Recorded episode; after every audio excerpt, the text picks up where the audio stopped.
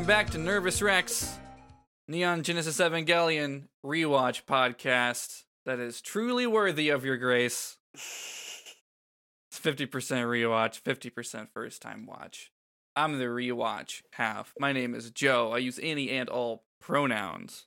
Uh, I'm Chris. I use he, him pronouns. I am the first time half, uh, and I'm also the person here to remind you of two things. One, that the show is 100% trauma, and uh, yep, forgot that. and also that I was the one that rolled up to this recording session. I, I came into this like a kid coming into their parents' room to let them know they threw up, and I was like, Joe, I've been drinking.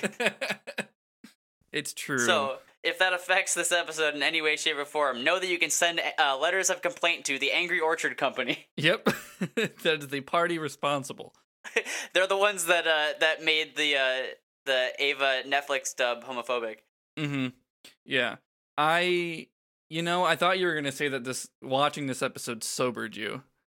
Oh no, I can't be sobered. Fair enough. Um, we're back, everybody. We are living in a post Netflix Evangelion world at this point. Yeah, which I should have seen this coming, but that has made my life a whole lot harder. Yeah, Like- so so you- so you're actively trying to avoid spoilers then. Yeah. So like every now and then I just see the word Shinji and have to like fervently scroll. Uh huh. That'll be fine. It won't make. I feel like a lot of the things that people will talk about won't make sense to you. Yeah, that's probably fair. I'm just I'm just uh, not taking any chances. I haven't I haven't changed any part of my life and I have yet to see much about it other than from people who have seen it before and are uh, complaining in some way shape or form about the uh, new subtitles or the uh, I've, I've seen like one clip of the voice dub. I wanted to watch some of it myself so I could so I could speak on it, but I just haven't done that. Maybe next time. No, You got you got a little bit of time. I do got time. Yeah, I, I I'm not gonna mute any words or anything though, cause like I want to be able to see if people make like stupid memes for us and stuff, or like hey, Mhm. just people like talking about the show in general, like to us. I wouldn't want to be like I didn't see it because you said pen pen pen, like you know, like yeah, the everyone's been really nice. The listeners of this show. yeah, our listeners are like the coolest people. Like, did I see something about like one of them like brought us up at NPR? Did I misread that? No, that's true. That's a real thing. Yeah, that's a real that thing. just like I I want you to know whoever that was if you're listening to this episode. I didn't jump in and thank you on the Discord because I feel like it'd be weird for me to come in like seven days later and just be like, "That's cool," but it was cool and thank Mhm. you. Shout out to Ben, everybody. There you go. Um, Shout the fuck out. Yeah, there's. Can I lot- do one other quick shout out real quick? Yeah, go for it. This is we're in it now. This is shout out shout out hour. I, I made a joke I think uh, a few episodes ago about following me on Letterboxd, and I'm pretty sure a fan of the show actually did. Hell So- yeah. Trevor on Letterboxd, if you found me through this, I love you. You have my whole heart and soul. Hell yeah. Thank you, Trevor. There you go. Thank you, Trevor. I, th- I this is episode five. Uh, we're gonna put off the the sad stuff for long enough. yeah. This is episode five of the anime called Neon Genesis Evangelion. I got made fun of for pronouncing it that way, but like I don't see an alternative. Like to pronounce it like evangelical just sounds dumb. Evan Evangelion. Evan's Evangelion? jelly onions. Yeah, you can't do that. No. Um, but we're we're on episode five, which is titled Rei One, um, or Rei Beyond the Heart, depending on which title card you catch. And we Or if you're using the uh, kissmovies.id title cards, loggers cut down old tree and never expected what they saw inside. And the second title card, feed your childhood imagination with this optical illusion art. oh, that's the that's the secret cut. I heard the I heard the Netflix uh, dub changed a lot, but damn. uh, episode five, Rei one. We're gonna learn a bit more about Rei. She's kind of just been a mysterious face we've seen a couple times so far, but um, it's time to hang out with her a little bit. And last time I recapped, so this time it is Chris's turn to tell us uh, we're gonna do we're gonna do like a very contained, uh, just front to back the the, the beats, the plot points, and then we're gonna dive into uh probably um an absurd amount of discussion if I had to guess. yes. Uh, I'm scared, so just make sure that if I forget even the tiniest detail, you just scream at me. I will not do that. okay, so uh, we open with. it's like we didn't open, you fool. we never opened. um, Please carry on. so they're like running tests on an Eva that has a Master Chief helmet, and uh, that's the one that belongs to Rei, as we learn in like a, a minute or two. And they're they're doing some tests, and it says like a- approaching absolute like breaking point or something like that. Sounds real ominous. Mm-hmm. This robot's orange. It looks uh, considerably different than uh, Unit 01. It kind of looks like that Metabot thing too. Yeah, I'm mean it's about? it's Yeah. definitely the same like tone of or or uh, yeah hue of of orange and similarly angled. I would say. Yeah, the uh, the Eva starts to like lose its shit, and like it gets unplugged, and it's like holding its head, and like kind of like Mm-hmm. convulsing around. And eventually, Gendo uh, shocks us all with real human concern for another individual, and he's uh calling out Rei's name, and he runs down there, and like she's in like a little capsule thing that he Yeah, if you if, if open. if you remember the like the plug that we saw Shinji get into it to get into the robot, we we see this one shoot out in like an emergency of uh evacuation thing. Yeah, and so he uh, he pries that open to uh, to ask if she's okay.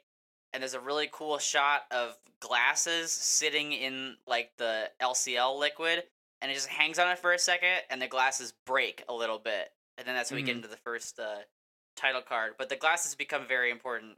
So uh, yeah, it's also now. important that he, he he burned his hands on it. Yeah, well, they didn't reveal you that yet, Joe. I'm going in the order the episode presented us with the information. I well, I think it's pretty clear from the visual language that he's that it's burning his hands.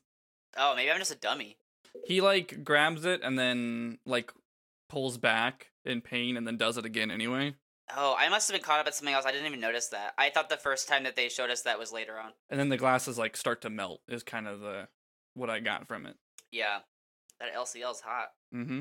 The next thing we see, I believe, is like Ritsuko is like analyzing the, I believe, the angel that they fought the last time.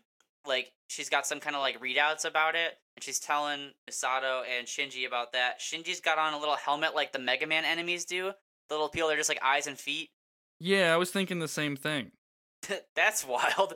But um I don't remember exactly where that scene leaves off. Like she tells them something that seems important, but if I'm being honest, I don't remember what it was. It was like something about like their um Oh yeah, there's like just a, like a it's it's kind of a lore dump in the way that uh, yeah. I'm just kind of like, yeah, this is like technically important but not really. But like we don't have to pilot the thing, so like we don't need to know. Someone else is taking care of it. Honestly, the fact that it's intangible and confusing, I think gets across what it's supposed to get across. Yeah, I'd agree with that. But yeah, she ex- ex- she explains some shit about like we can't figure out what this thing is made of, but its genetic material is like almost identical to human DNA or some shit. Oh, that's what it was. Yeah. Wow, I can't believe I forgot that because that was some wild shit. Yeah, and then they start talking about the power source, and it's like sorta, sorta know what it is. Yeah. And then um uh Gendo, uh Bad Dad is checking out the the dead angel's core and uh, that's when Shinji spots the the burns on his hands. Mm-hmm.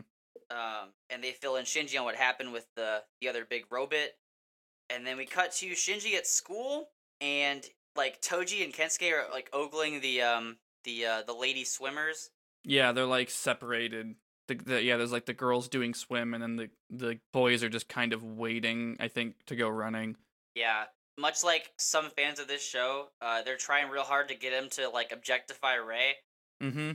This was this Uh, was a really weird scene for me because I'm like, well, they are the same age, but it's still gross from like a masculinity thing, and watching it as an adult, I feel bad. Yeah, And then not great. yeah, and also like this was created by adults, but there will be plenty of that conversation later. Yeah. So then Shinji says like, "No, I'm not horny for her, you weirdos. I'm just wondering why she's always alone." Uh, but then he has a little discovery, and uh, she's not always alone because back at uh, NERV HQ, he like observes a conversation between her and his dad, and Mhm. like his dad's like smiley with her, and Shinji like literally is like, "What the fuck?" Like, Yeah, like who is who is this? Who is the whose man is this? Really? yeah, yeah. like this, this is like the only this this is the only positive emotion I think we've seen from either of these two characters. And this when they're like alone together. Yeah. Ritsuko's over at their place, at Misato and Shinji's place, and they're they're hanging out and they're eating Misato's bad food. And Ritsuko is like, "Oh hey, like uh, I need you to drop off. Uh, it's like an ID badge for um for Rei." And that's when like Misato accuses Shinji of having a crush on Rei, and Shinji's like blushing. Which I was thinking about this during. It's like you could either be blushing because it's true or because it's embarrassing to have it like implied when it's not true. So like you're always trapped in situations like that. Yeah, that's just kind of that's just kind of the experience. Um, Yeah. Masato, or yeah, Masato has had like a couple drinks at this point too, so she's just kind of like being obnoxious. yeah, just like teasing him about uh about maybe having a crush on Rei. Then Shinji goes to Rei's place and like does the first like morally like questionable thing he's done in the show so far. It's like, oh, like Shinji's not just like 100% good boy in my book at least because like Rei it like doesn't answer the door and so he just walks in.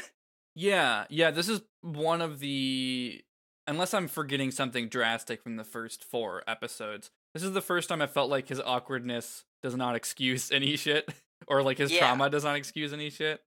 Not that those things like, excuse isn't the right word, but it's it's way less understandable than the previous things. That's the best word for it because I literally was trying to figure out like what kind of person in what situation would you do that in? Like Mhm. I don't think any normal person would be like, I have to drop off a thing to them. They're not here, so I'll just enter their home. Like, there's so many different options that you can do instead. Oh, the door is unlocked. I guess I could just set it down and leave. Yeah, literally anything other than what he did. yeah, But um, he goes in there and like the it's really creepy because he walks into the the room and there's just like the pillows all bloody and there's bloody bandages uh mhm. in various spots in the room. yeah, it's it's a depressing visual. Yeah. And then he sees his dad's glasses, the the cracked ones from earlier. Eagle-eyed viewers will will remember. Mhm. Uh he doesn't know they're his. Yeah. Um but but we do as eagle-eyed viewers. Yes. And they're like on Rei's dresser and he's like, "Oh, are these hers?" and he tries them on and then he uh turns around to see Rei like I am assuming like coming out of the shower. She's got just like a uh a weird towel on. Yeah, she's. I think she's like drying her hair at first. So, I yeah, it's definitely. It it seems to be implying she's coming out of the shower. Yeah, but she's naked, uh, uh, other than the towel, and he tries to like explain himself for being there. She kind of like walks up on him, but they end up like tripping, Mhm. and um, and when that happens, oh, I forgot. She's going. The, the way the tripping happens is she's going for the glasses. Mm-hmm. Yeah, she just wants to take the glasses off his face, and then they kind of fall. Yep. And then as he falls, it's like comedy of errors. Like he also somehow opens like a dresser drawer and Mhm. like all her underwear flies out onto both of them and there's like a really long shot of them like on the ground like him on top of her with like underwear everywhere while she like is like her arms are outstretched and she's got the glasses in in uh in one hand she seems relatively unfazed. yeah she just asks him to move while he's freaking out according to the wiki uh only then does he notice that his hand is on her breast That is that is an accurate description. she kind of just like unbothered gets back up and gets dressed and uh and he's freaking out like trying to like explain he didn't mean for any of that to happen or whatever uh but eventually uh they just go back to to NERV. Oh they get into an argument about his dad. Yeah, that's a scene.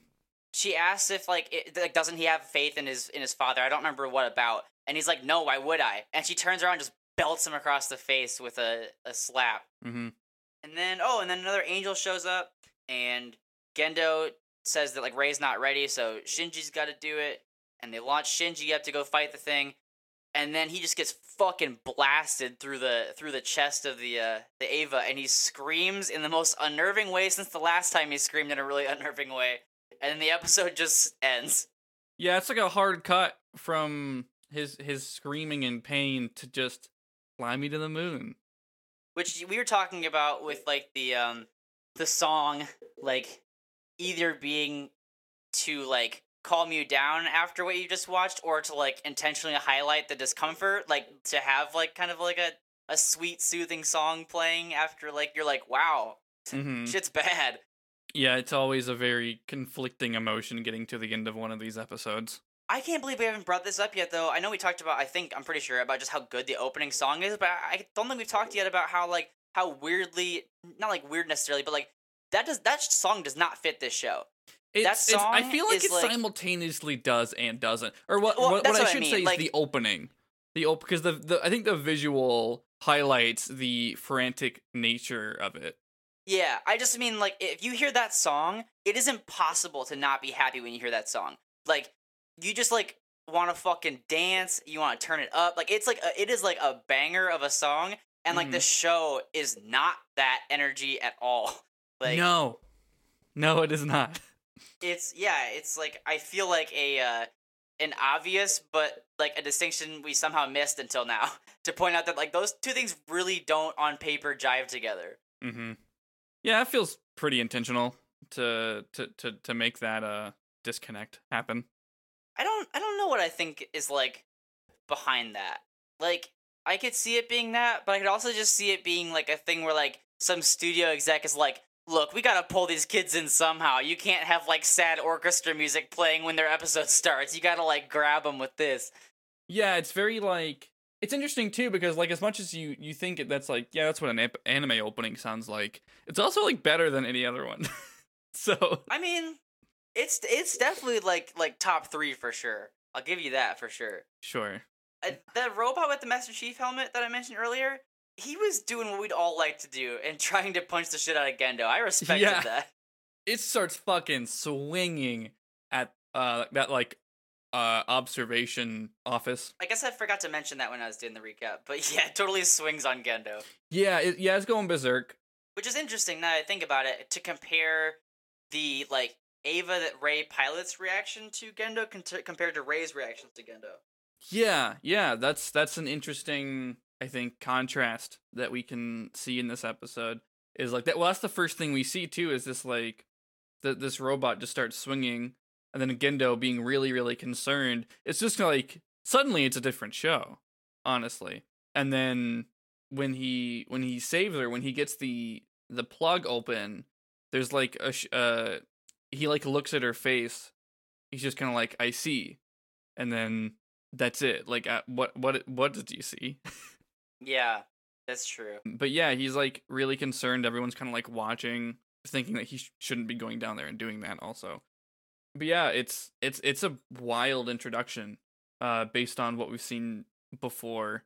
it was really interesting to me because like we've had a lot of conversations on the on the show before about like oh are these adult characters like reacting this way to the to the children because they're like valuable assets or because they actually care about them as people and like the second that Gendo calls out to Rei by name I was like this is real. Like he Oh, actually yeah. cares about her. Like even before he like pries open the thing with his bare hands and like burns the shit out of himself which i think could you could argue that part is maybe something that you might do if you're just trying to like preserve your like your goals to save you know society.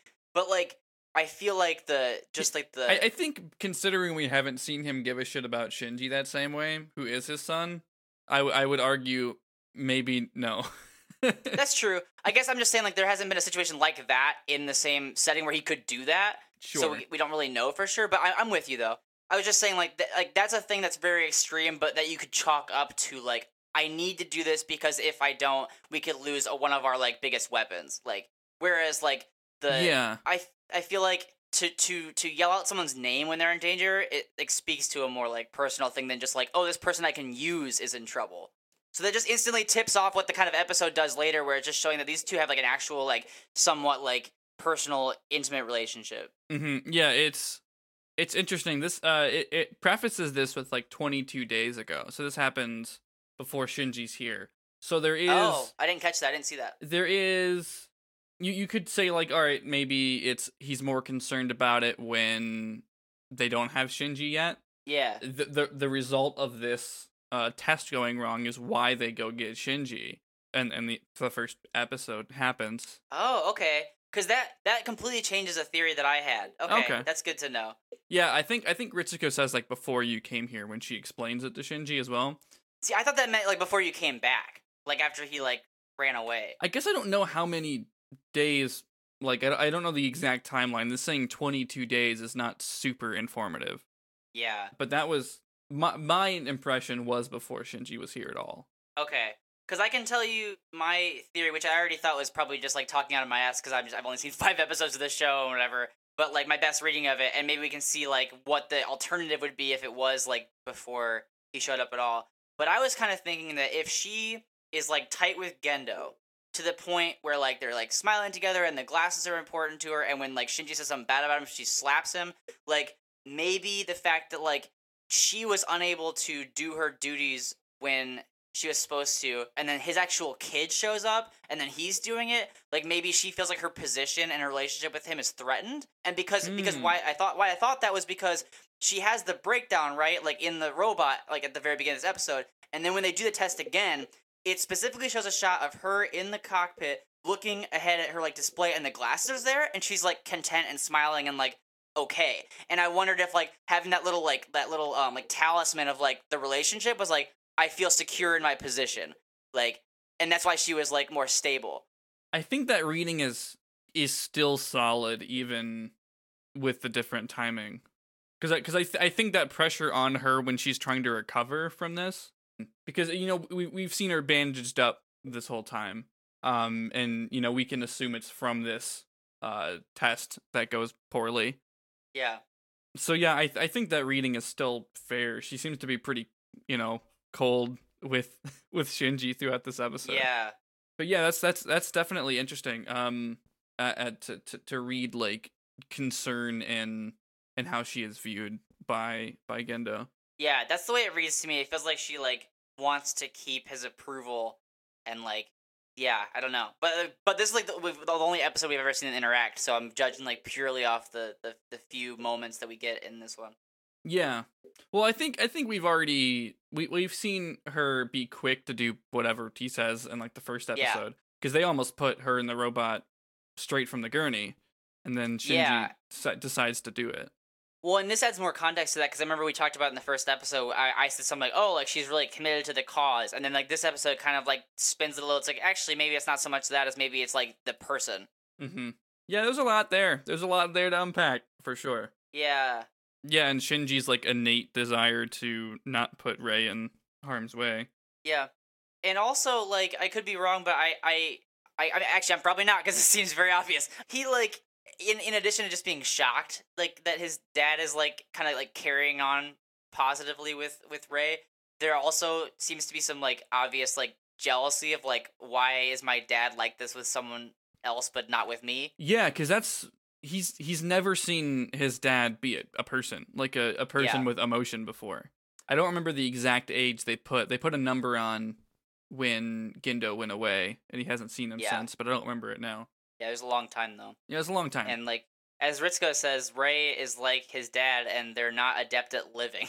yeah, Ritsuko uses that phrase of they're not adept, and Shinji's like at what? And they're, she's like living. Like they're both really, I don't know, hedgehog's dilemma maybe. but like th- that, that feels like a very specific thing that I, I I don't know if I would put that on either of these two characters, but they they clearly seem to be cold and quiet into themselves, with the exception of this snippet we see of them interacting with each other. yeah, it's very interesting. hmm I, I was actually this is such a probably a small thing that nobody else probably gave a fuck about, but I was really interested just by the fact that Ritsuko hung out with them at Misato's place. Yeah, That completely changes the way that you see that character and their relationship. Like, because up until this point, she's just been like, I'm the person at, at work who's just like, oh, those angels are doing something, and you got to get in the suit or like whatever. Mhm. Like, but this time it's like she's like a like any of our coworkers would be, where it's like, yeah, let's go like hang out and have beer and like eat instant food. Like, it's just like, oh, I guess she is like a person, and they like are they don't like no one like dislikes each other. Like they're all hanging out. she she has a very different demeanor when she's not at NERV, and I and I think Yeah. that's there's there's a lot to to look into there. Masato's the same way. She's also a very different person when she's not at NERV.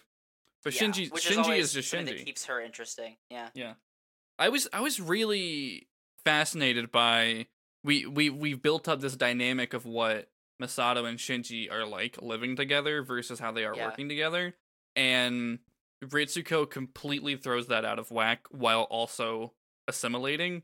Like because she she's like got this connection to Masato where they're both, you know, older women and the adults in the situation, but she's able to connect with Shinji in this way where they're like they like Shinji and Masato foil each other really well, but Mas- uh, Ritsuko leans on Shinji's side.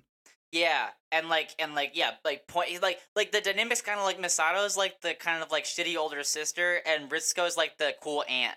Yeah, she she makes a point like like you know they're both disappointed in Masato's food choices and, and being bad at cooking, and Ritsuko makes a comment about like you know you can just move out, you know like you shouldn't be held down by one shitty roommate, which is like weirdly real to hear out of this Yeah. cartoon. Although I guess a lot of things in this in this particular cartoon are a little weirdly real.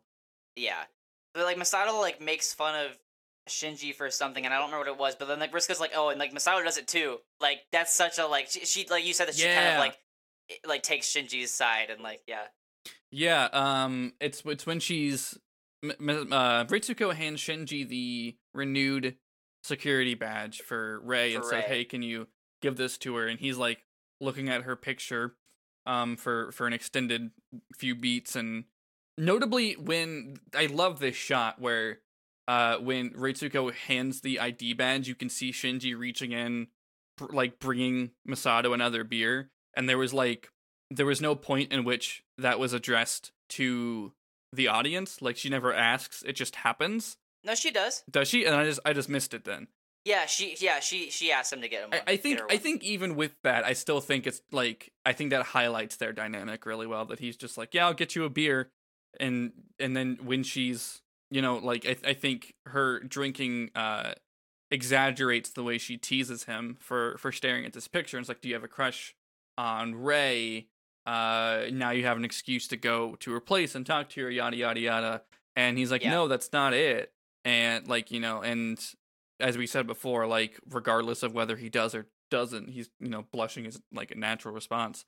And Masato makes a joke about how she loves teasing him because he takes it so seriously, which is a loaded fucking sentence. And Ritsuko says, "Yeah, Masato, you're the same way." yeah and then she kind of like does the anime freak out Mhm. where like yeah Yeah, it's got good comedic timing, despite being uh pretty loaded with serious implications. Yeah, I, I say more about that because I didn't actually. This is one of the few interactions where like I didn't read that weird. Um, I, I, it's not that that's weird so much as like the sentiment of I like teasing you because you take it really seriously feels like bad. Oh yeah, it's it, and it's and I think it's it's really real when you when you look at you said older sister dynamics, but even like some like parental dynamics. That's just like a weird norm of teasing teenagers and kids despite knowing how seriously they take it. yeah. Well, that's like a whole genre of like videos that go viral on Twitter, right? Is like is like parents recording their like little kids crying because they like think something's like a really big deal, and like it is kind of funny, like in like a in a way, but you're also kind of like, damn, you're really just like like sharing your kid crying for all of us to laugh at. It's a little weird, but like Yeah. Yeah, it's it's it's a bizarre thing that is very normalized and it's impossible to know in which the context exists uh cuz it's just a viral thing on the internet in those cases. yeah, But yeah, I thought that scene was this this the first half of this episode really feels like just a series of things happening without a lot of like it's kind of just like all right, let's get you back in the swing of things. Shinji is is here to stay. He is a component of NERV. This is the norm now.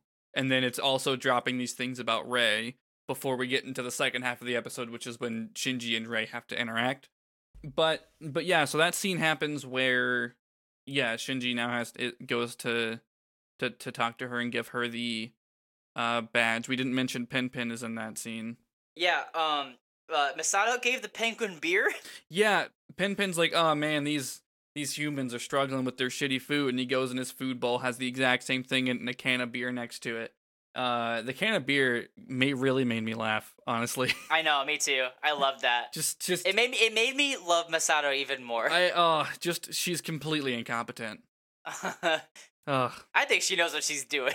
I mean, it's a good sight gag, but Yeah, I mean, like, all right, Joe, hold on. Let's pause for a second. All right, do you mean to tell me that if you had a, a pet penguin like that, that you wouldn't, for just to make yourself laugh, like hand them a beer? I probably wouldn't know. I feel like that's a. I mean, maybe I'm the fucking weird one, but I feel like that's totally like I get it. Tweet at us. Tell us if you would give your hypothetical pet penguin beer for a joke Like you don't yourself. think they're actually gonna drink it because they can't open the thing, but like it's funny to give it to them. That's a pretty fucking nimble penguin. Like he has his own goddamn room. He opens the door. He goes in it. he pays rent. He may- maybe he does drink the beer, and I'm and I'm concerned about the penguin's health. Is the penguin 21? I don't know. How old do penguins live? I, I, that's a great question. Actually, that's a bad question. I don't want to think about them dying. Fair enough.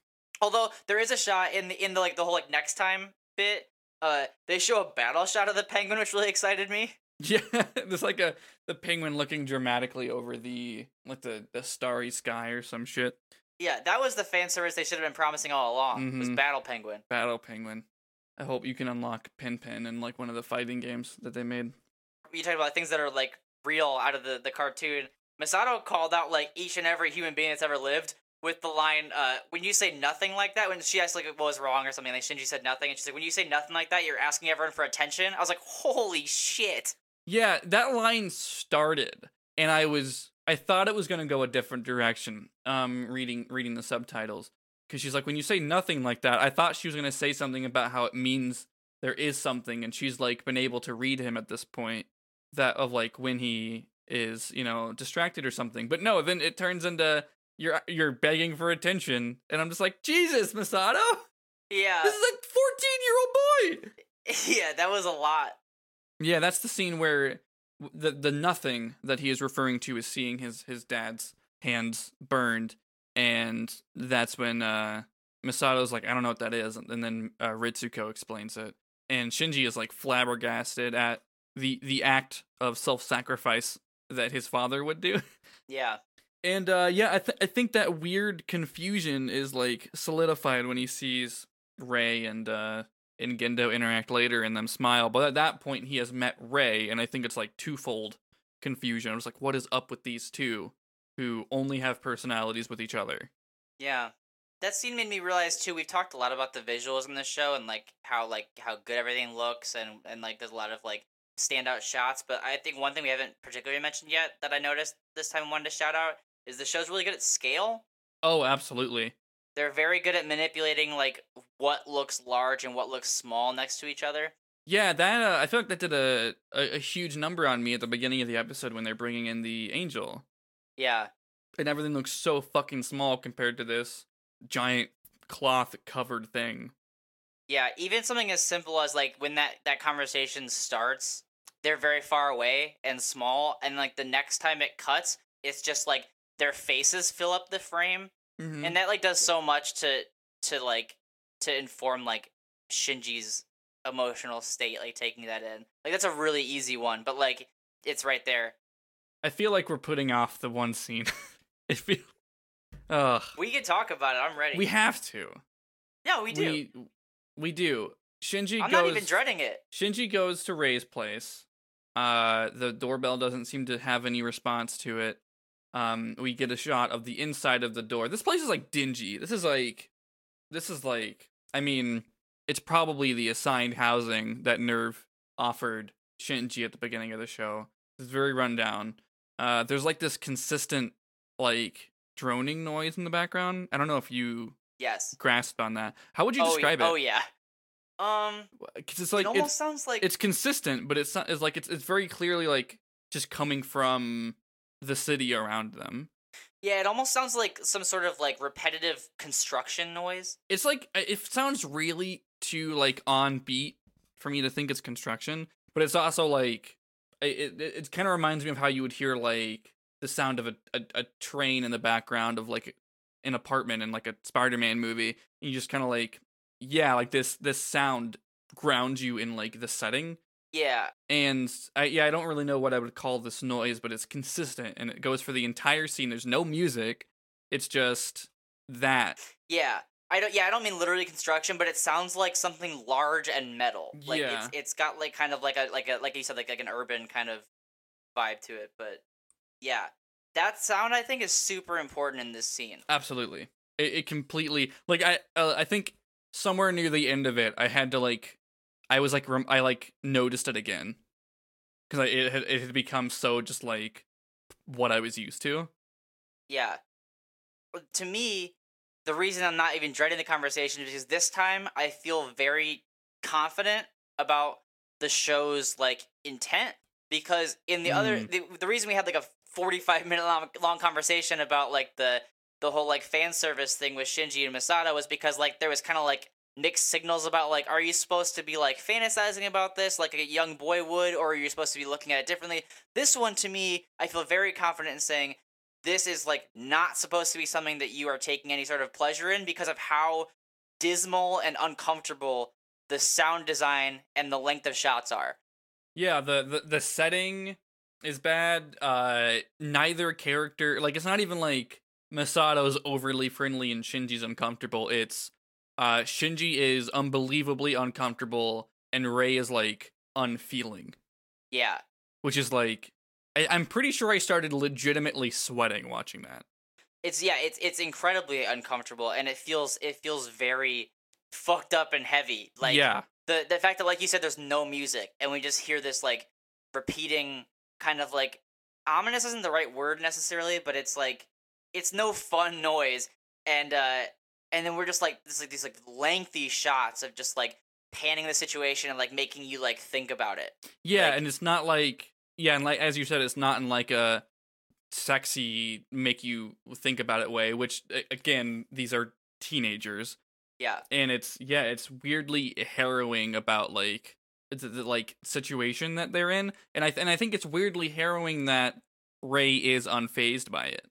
yeah oh that's that's like the worst part Yeah, yeah, that it's so like she doesn't fucking care at all. yeah it instantly makes you worry about th- that person Yeah, yeah, absolutely. And like we've we've already, you know, belabored Shinji's discomfort with sexuality and and people putting PDA in front of him, and he's been teased multiple times in this episode about specifically Rei in that context by you know Toji and Earl at, at the it th- fucking Toji says some shit uh, at the in the in the school scene, which is pretty brief, and then again when Misato teases him, and then this happens. But yeah, so he, I was gonna mention how the the the mailbox in the door is like stuffed full, like it's clearly never been emptied or checked, mm. which I which is a very minor detail, but I do think it sells the way Bray lives because as uh, yeah it's a very bleak color palette for this place. Shinji enters it and like the sink is like visibly full and it's just kind of like there there's nothing that pops visually except for uh the the first thing is is the blood on the pillow.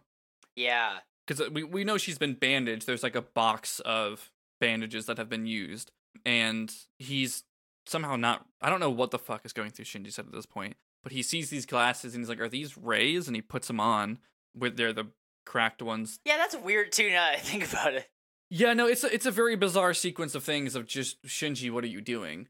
yeah Uh, I guess he's like waiting for Rei to, to show up and then be awkward, which is exactly what happens. But I don't think he was prepared for her to be naked. no Yeah, so she comes out and he's like starts apologizing, and she like starts stepping over to him angrily. Uh, and it's about the glasses, and she just tries to take him off his face, but like he's awkwardly moving, and she's like reaching awkwardly, and then yeah, he trips forward his like school bag or something. it's something like that Yeah, like hitches on the one of the drawers, and yeah, you explained how it like falls out, but then yeah, it's just it's just a long shot showing that. I I kind of laughed at first about the fact that like the it felt like very like early 2000s comedy gag like oops and all the underwear flies out but then like once you actually see the effect of that like when like they're laying in like the the kind of like pile of it and like I said the way that it's treated from like a filmmaking standpoint like I was like oh shit this is actually like really effective like just like the way that they're like laying and the things that like are like around them and stuff and it's like it it like actually accomplishes a feeling that I think a lot of like movies go for with like dialogue or like body language of trying to like emphasize that like oh like for like young people like like sexuality can be like scary or like whatever but like this actually makes it like scary Like, Scary. the like like the imagery is like evocative of like of like sex but like it's so like it's, it's, uncomfortable it's it's not framed as like a good thing.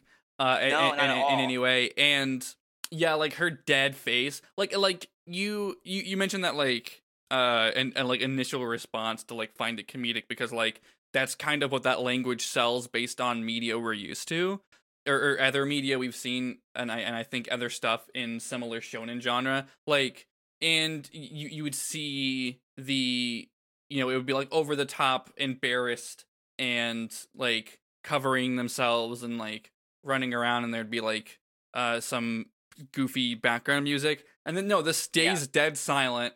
There is no punchline. It is just long silent shots of her dead face just like are you going to move after Yeah. after a while and like and like this is the the first like because we, we like you said we talked about the fact that like uh they've done they've done the the groundwork to show that like Shinji's like uncomfortable with this sort of thing but this is the kind of thing where you're like yo this this kid is gonna be afraid of like intimate connection with someone like this for like years to come after this because of like it like it feels traumatic like yeah watching it's, it. it's he continues to like like it, it's particularly bizarre he continues to like apologize and that he's like yeah oh whoops i accidentally touched you know her breast and he's like trying to apologize. And i think it's it's worsened by how unfeeling she is. Like it doesn't phase her as unusual or a big deal. He's just like apologizing and he's like trying to he's like stumbling through explaining why he's there and, and the card and she's just getting dressed and leaves.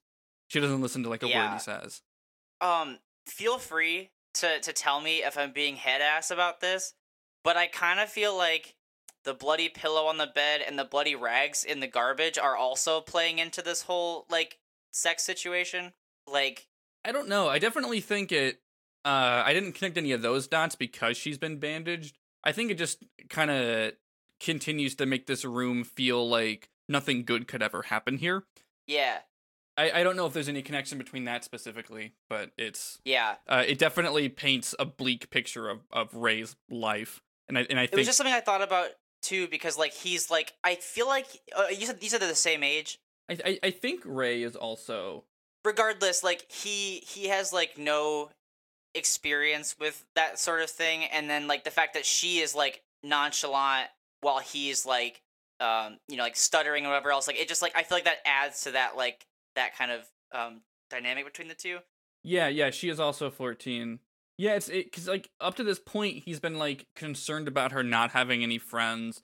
Toji makes some remark about, "Oh, maybe she just has a lousy personality." And he's like concerned about her and then and then this happens. She's like overly I don't know, if clinical isn't the word, but like there th- she is concerned about the glasses and Yeah. then acts like he doesn't exist after that way too intimate tri- uh, tripping happens. Yeah, no, it's fucking weird. It's just it happens. it just happens. yep yeah We have to watch it. i'll be interested to see how like scenes like this wind up affecting the rest of the story hmm Yeah, because this is just gonna be a thing that happens between these two people for the rest like of the show. Like it seems like yeah like it seems like this is like being set up to be a rather big theme in the show What what theme is that? What are you um, like just like like like they're like you said they're spending a lot of time on on showing like people trying to like force or imply like like sexual situations on Shinji and, and like him being like not about it. And then situations like this where like he's like accidentally winds up in these situations he's ex- extremely like uncomfortable in like it, it seems to be like a thing that like a lot of times being spent on it for it to be like not important. Like i feel like it ties of into like Shinji's like, relationship with physical like you said, like relationships. PDA or, or physical. Yeah, yeah, yeah.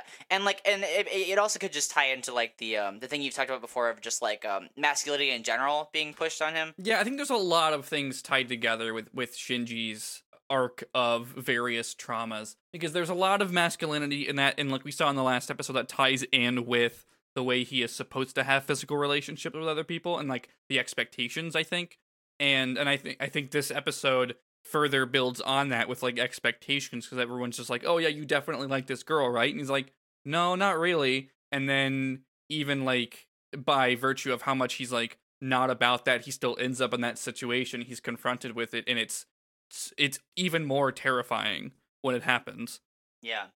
uh yeah and that's That's yeah, I think that's a, a, a good thing to keep in the back of your head of like those themes interacting. Um, the only two notes that I have left that I took, I took notes for you again. I, I wrote down Um, two things in the back like five minutes. Okay.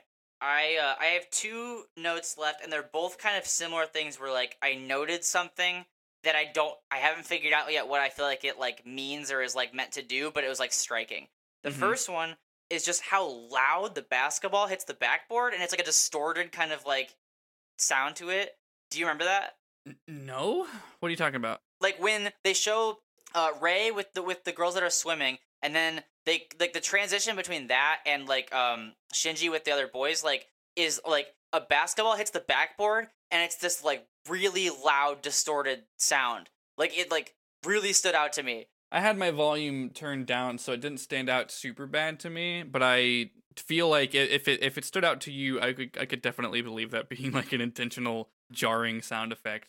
Yeah, I was trying to think if it's just like highlighting like these traditional situations for other people are like normal, but for Shinji, it's like not at all. Yeah, like the sound of a basketball hitting a backboard while like he's hanging around supposed to be like checking out these girls like it just kind of like fits more with the i think like you said the expectations versus the reality hmm yeah, absolutely.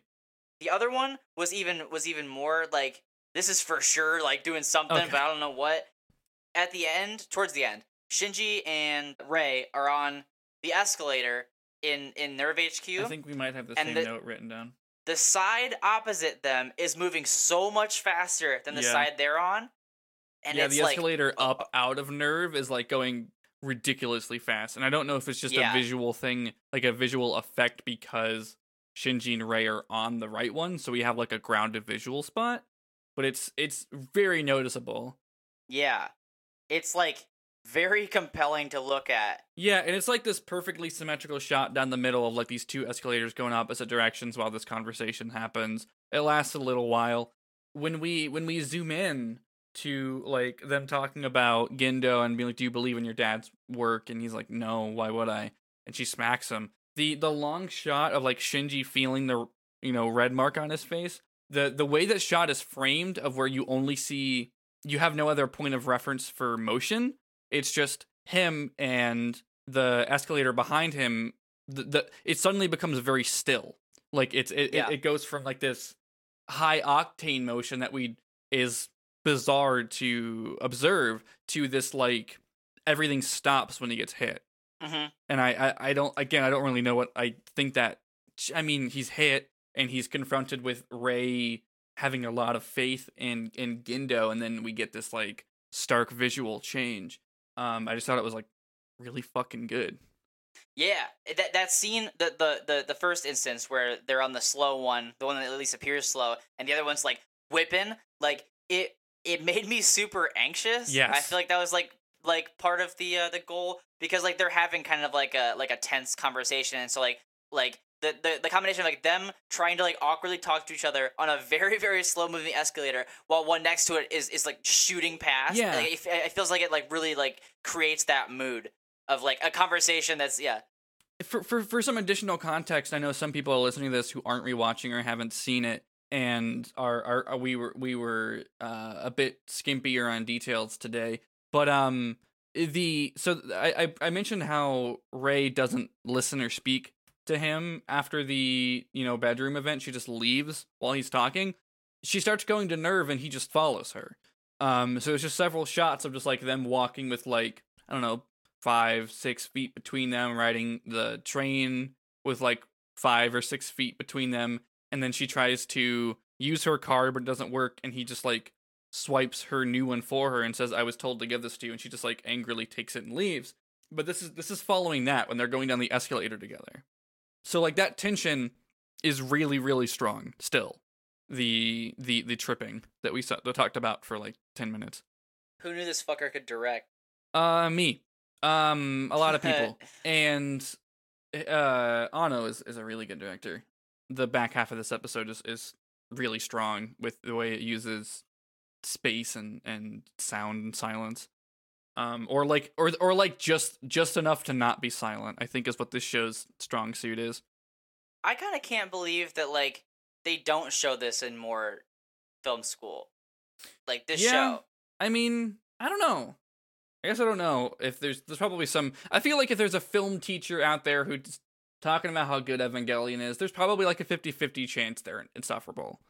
If, I, if I'm being honest with you, we yeah. uh, there's a lot of things like Evangelion is a really really complicated text. I know we've been pretty ex- like well, I I would say we've been like primarily singing its praises about how good it is visually and, and as a a really effective piece, even when the, what it's demonstrating is is harrowing or or bad. Or we had that in depth talk of like, is it still the fan service, even though it's trying to demonstrate that it's bad? And I think you know we I, I mentioned it very briefly at the beginning of this ep- episode, but like, what does it mean for, for for like adults to be making this show? And like, even though these these themes are really effective about coming of age and, and, and growth and like trauma, it is still a naked 14 year old and like 14 year olds being naked like having that situation Yeah. and like i don't have the answers but it's certainly a conversation Yeah.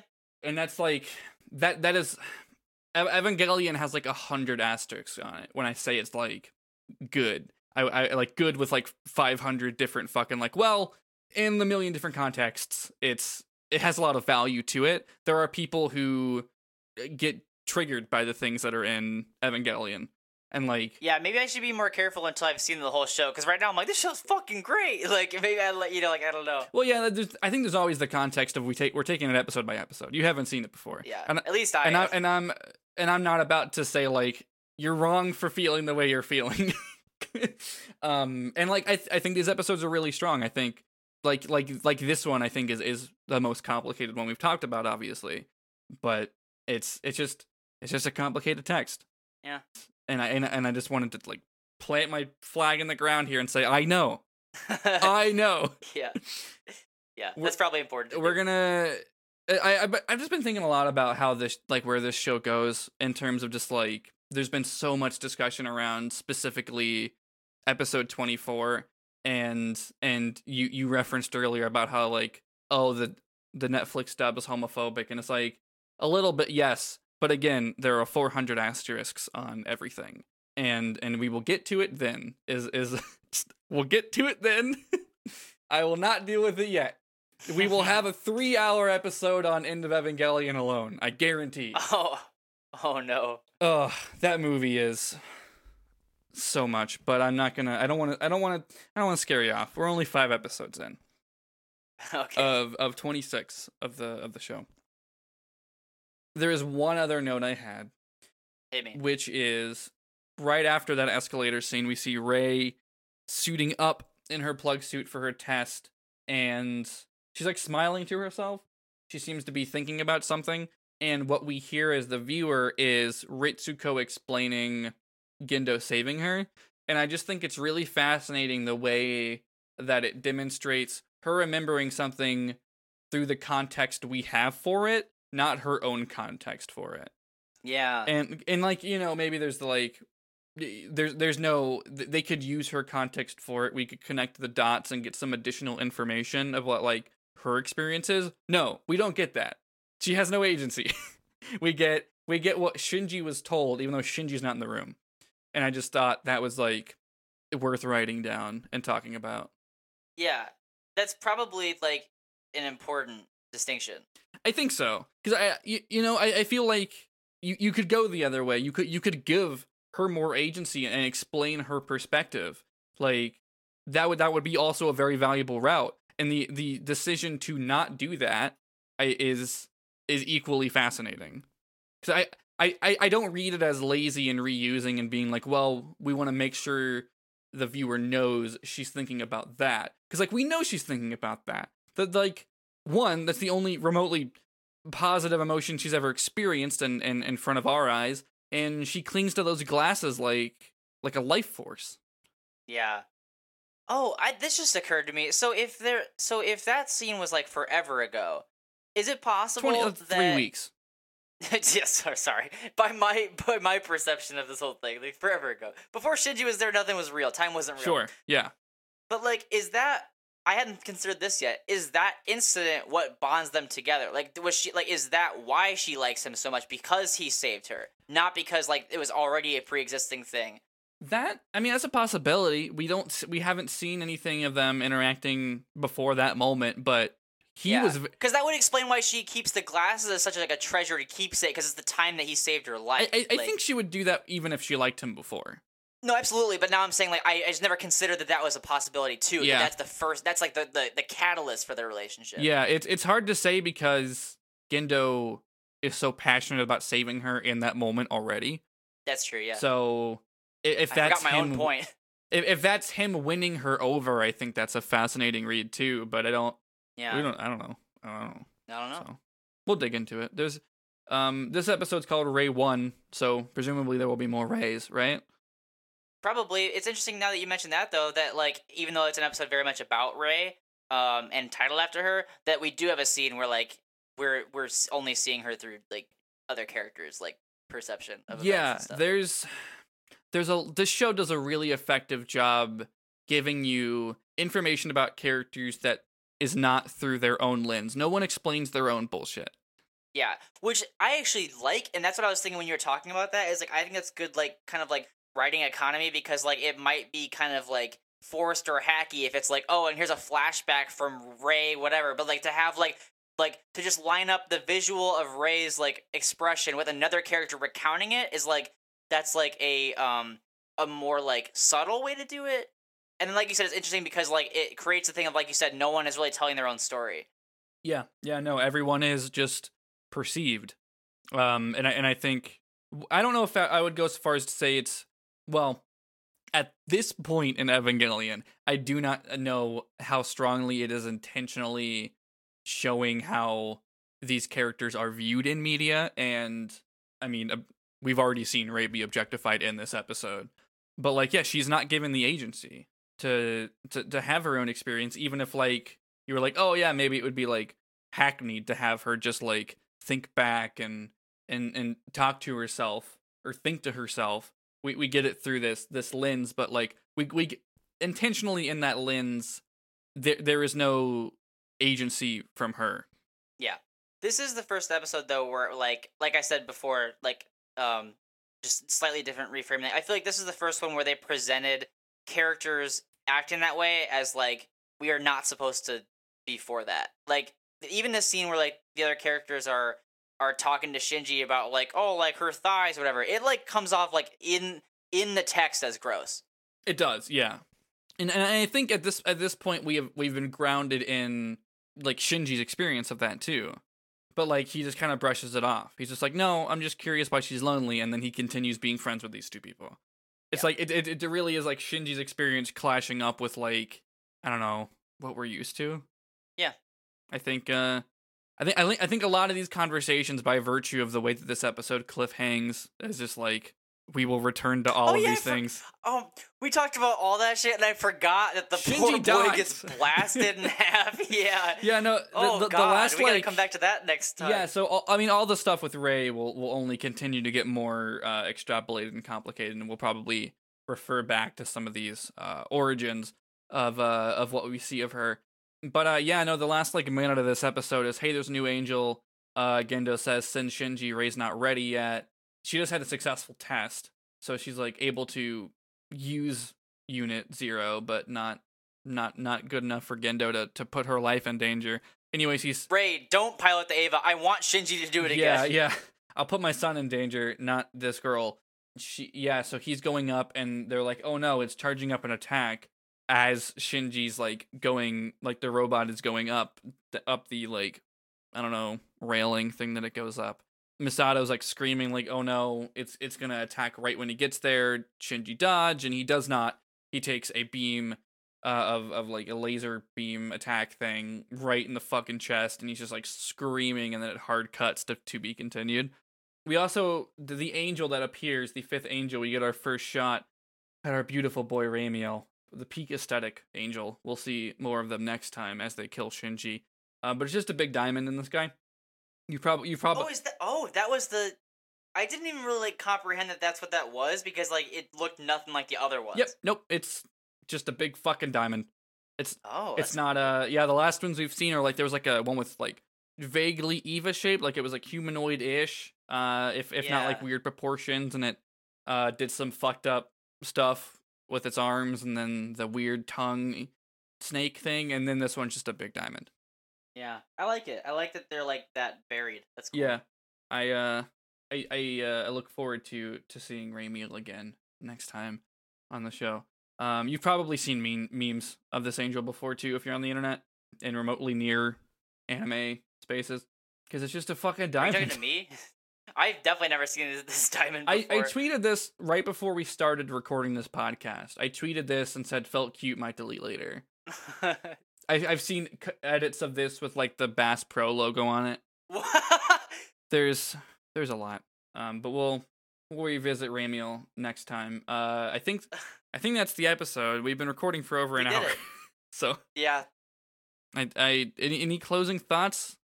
I don't think so. I mean, like, I guess I have the closing thought of like where you can find me on Twitter and stuff. Okay, so no closing thoughts about the episode. no, I don't think so. Okay, then uh, then tell the good people where they can find you on Twitter, Chris. You can find me at Topher Disgrace on Twitter. You can also find me on other fine podcasts like Movie Club, where uh, Riley just subjected us through our Patreon to the Peter Pan prequel, Oh yeah, just called Pan. That's- And like with the, sometimes with the you just weird gotta question. the weird Nirvana cover in it. Yeah, I mean they the pirates sing "Smells Like Teen Spirit," and like you just sometimes wonder like, are people really your friends when they when I they was- when they put that in you front like of you? Snapchatted just like the art from it, and I was like, I sure hope this means you're gonna watch this movie. So Oh, we watched it. good. Yeah, that's that's already up for uh for patrons, and it'll be out on Monday for uh for the normies. I didn't know that Um, Alien Happy Hour patrons got to uh, pick movies. I think I'm gonna have to fucking get my wallet out soon. Oh, yeah, I would love to to watch your your pick for uh, for movies. I, I'd have to Uh, I'd have to go just- through and double check all the things you've seen, and then like just just really pick something out. The thing is, do I pick something really really good that you've all never heard of, or something really really bad? you could do both. You could just like just decide whatever you felt like in the moment. They're both valid options. yeah, Um, hell yeah. yeah, there's that, and then there's also um, a little ditty called Alien Happy Hour Wrestling Federation, where uh, as we're recording this, tomorrow night we'll be doing a uh, a one night big tournament show. Let me just run down this tournament lineup for you. This will be this will be coming. greatest This, wrestling thing of all time. this will be coming out next week. So on, on this show comes out on Thursdays, and and the wrestling show you're talking about on YouTube is also on Thursday. So if you're listening to this day, it comes out. Pop over to Chris's Twitter to to get the link to that. Uh, this and uh, so so whatever Chris is about to tell you has happened, and now it's going to be like the second round of it. I- I- well, actually, the whole tournament's happening in one Oh, night. shit. You can go back and watch the event on YouTube, and then you can check out the follow up, like the fallout from this. But this tournament bracket right here: Mr. Clean versus John Wick, Android 17 versus Kylo Ren, the Penguin versus the Beast, and Luigi versus Shaggy Rogers. I hope John Wick wins. I think we all do, but uh, life has a way of crushing our hopes and dreams. So Yeah. we'll see. We lost we lost uh Shaggy's reign, so I, I'll never get over it. Uh, also, you can find my uh, my films if you just kind of search on YouTube like Chris Hutton films. It'll probably come up. Mhm. I have a, a YouTube account on there with it's like in your pin tweet. three shorts on there. Oh yeah, yeah, yeah. that's it's in your there's one in your pin tweet right now. There's one of them in the pin tweet. There you go. Joe, what about you? You can find me on Twitter, twitter.com slash ghost of Joe, spelled ghost of J O. You can find me tweeting about uh, various podcasts that I make and other things that I be doing, uh, and, re- and retweeting uh, my, my partner selfies. Um, these are these are what you can find at, at my wonderful Twitter page. What's a, what's a show I can plug? Uh, this episode comes out in July. What's happening in July? Uh, got it memorized. If if for if for some reason you're here and you have not checked out my podcast, got it memorized. Most people start there and end up somewhere else. Uh, it, it's it's a show where my friend Wheels and I we recapped all of Kingdom Hearts. We by the time this is out, we'll, we are done with Kingdom Hearts three. We're gonna do like one last connecting the dots, reading secret reports episode. But we recapped all of Kingdom Hearts. Uh, we're gonna switch over to talking about the world ends with you, um, because it's, it's- I don't know. They seem to think it's in the same universe now, so we're gonna talk about it uh, before the DLC comes out this winter, and uh, you can go check that out. Listen to all the Kingdom Hearts stuff if you haven't. Um, but yeah, that's that's what's up with me. I assure you that podcast is good. I'm sure I'm preaching to the choir, but I assure you that podcast is good.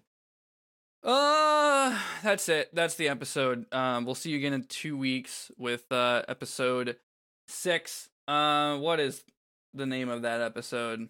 It's Rei Two, Um, or Actually, or or Joe- decisive battle in Tokyo Three. actually, Joe, it's man breaks into abandoned wildlife preserve only to face his nightmare, or That's epic McDonald's prank goes unnoticed for two months. uh, that first one sounds pretty accurate.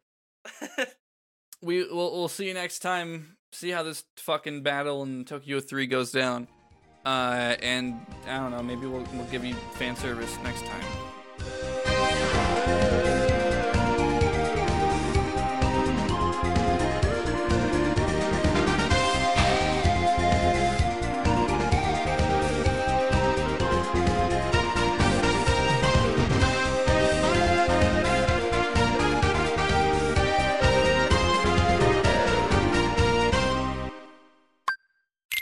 Welcome to Got It Memorized, a Kingdom Hearts recap podcast trying to make sense of this mess before Kingdom Hearts 3 comes out. You might even figure out what's going on. Maybe I'm Wheels. I'm Joe. On our show, we like to dive deep into the franchise's most pressing questions. Like, why is Kairi never allowed to have any fun?